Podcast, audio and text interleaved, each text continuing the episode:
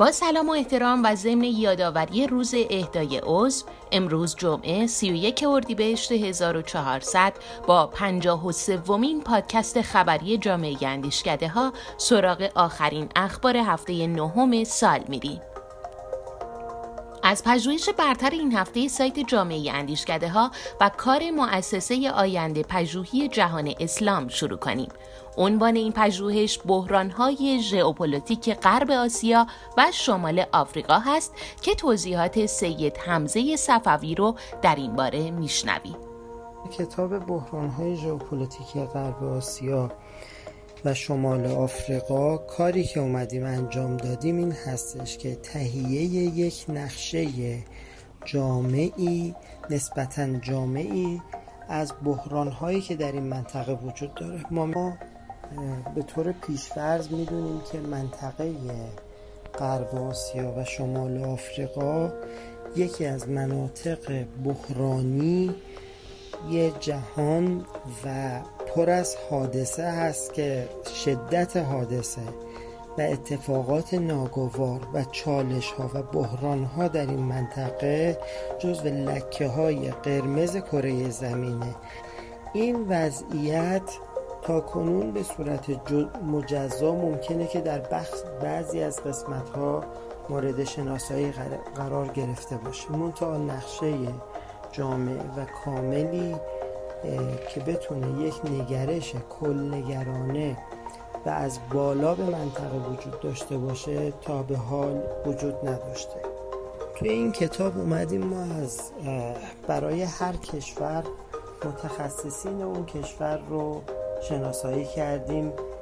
بزاعت علمی کشور رو در نظر گرفتیم. مثلا گفتیم کشور عربستان. تو کشور عربستان بهترین متخصصین این کشور رو دور هم جمع کردیم و جلسات متعددی گذاشتیم برای احساء بحران هایی که کشور عربستان با اونها مواجه هستش. شاید نزدیک به ده جلسه پنل نخبگانی برای یک کشور گذاشته شد. و بحران ها رو از حیث بحران های مختلف محیط زیستی اجتماعی، سیاسی، اقتصادی، فرهنگی، جامعه شناسی از زوایای مختلف بحران ها رو شروع کردیم احسا کردن و روی اونها متمرکز شدیم.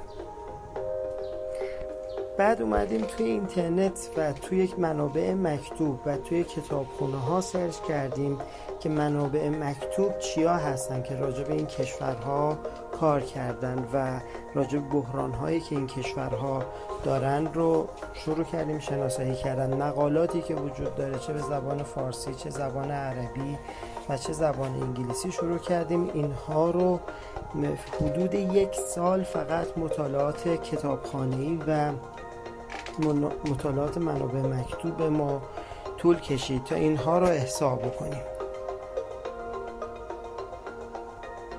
بعد از اینکه به خوبی منابع مکتوب و کتابخانه‌ای و مقالات شناسایی شدند بحران ها در آورده شدند شروع کردیم دستبندی بحران ها و مصاحبه با کارشناسان و خبرگان اون کشور در ارتباط با اون بحران ها که آیا این بحران ها اصلا بحران هست؟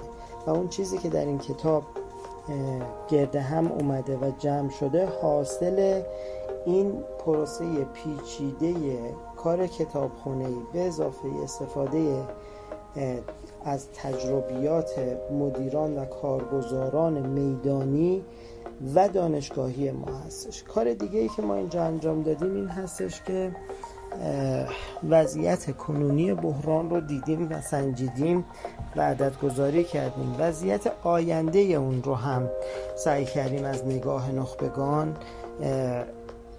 در بیاریم. به این نحو که سوال پرسیدیم که این وضعیت در افق آینده میان مدت از نگاه شما به سمت بحرانی شدن میره یا به سمت کوتاه کمتر شدن و کم رنگ تر شدن و رقیق تر شدن. بنابراین مطالعه این کتاب کمک می‌کنه که شما صرف این که هم یک نگاه کلی نسبت به وضعیت کنونی بحرانهای منطقه غرب آسیا و شمال آفریقا داشته باشین هم یک چشماندازی از نگاه خبرگان داشته باشید که خب تو آینده این بحرانها به چه سمتی میرن. و این می‌تونه خیلی کمک کننده برای اتخاذ تصمیمات باشه. این کتاب و این اثر یک گام مهم و اساسی هستش در جهت شناخت وضعیت کنونی شناخت دقیق و شناختی تا حدود زیادی قابل اعتماد نسبت به فهم وضعیت کنونی بحران ها و دریچه نسبت به چشمانداز آینده روندهای کنونی بحران ها در منطقه‌ای که داریم. هم می‌تونه کاربرد برای دانشگاهیان داشته باشه که در این منطقه تخصص دارن و فعالیت می‌کنن و هم می‌تونه برای مسئولین اجرایی کشور نهادهای مختلفی که دخیل در امر سیاست خارجی هستن این کتاب می‌تونه مؤثر باشه به دلیل این سهم مهمی که در برنامه ریزی ها و داشتن شناختی واقعی و میدانی و قابل اعتماد نسبت به وضع کنونی منطقه باشه. ممنون از سید حمزه صفوی مدیر پروژه بحرانهای ژئوپلیتیک غرب آسیا و شمال آفریقا. و تنها خبر این هفته مربوط به مؤسسه عالی پژوهش تامین اجتماعی که چهار تا شش خرداد همایش مروری تاریخی بر آموزه های سیاستی رفاه و تامین اجتماعی در قرن چهاردهم هجری رو برگزار می‌کنه. این همایش با برگزاری پیشنشست هایی درآمد و مقدمه بر سیاست های رفاه و تامین اجتماعی در قرن گذشته رو مرور کرده. علاقه مندان می‌تونن برای اطلاع از برنامه زمانی و محتوایی این همایش به سایت جامعه اندیشکده ها مراجعه کنند. با تشکر از وقتی که به ما اختصاص دادین جامعه اندیشکده ها به آدرس ایران از نظرات و پیشنهادات شما استقبال می‌کنه. لطفاً با ما در ارتباط باشید.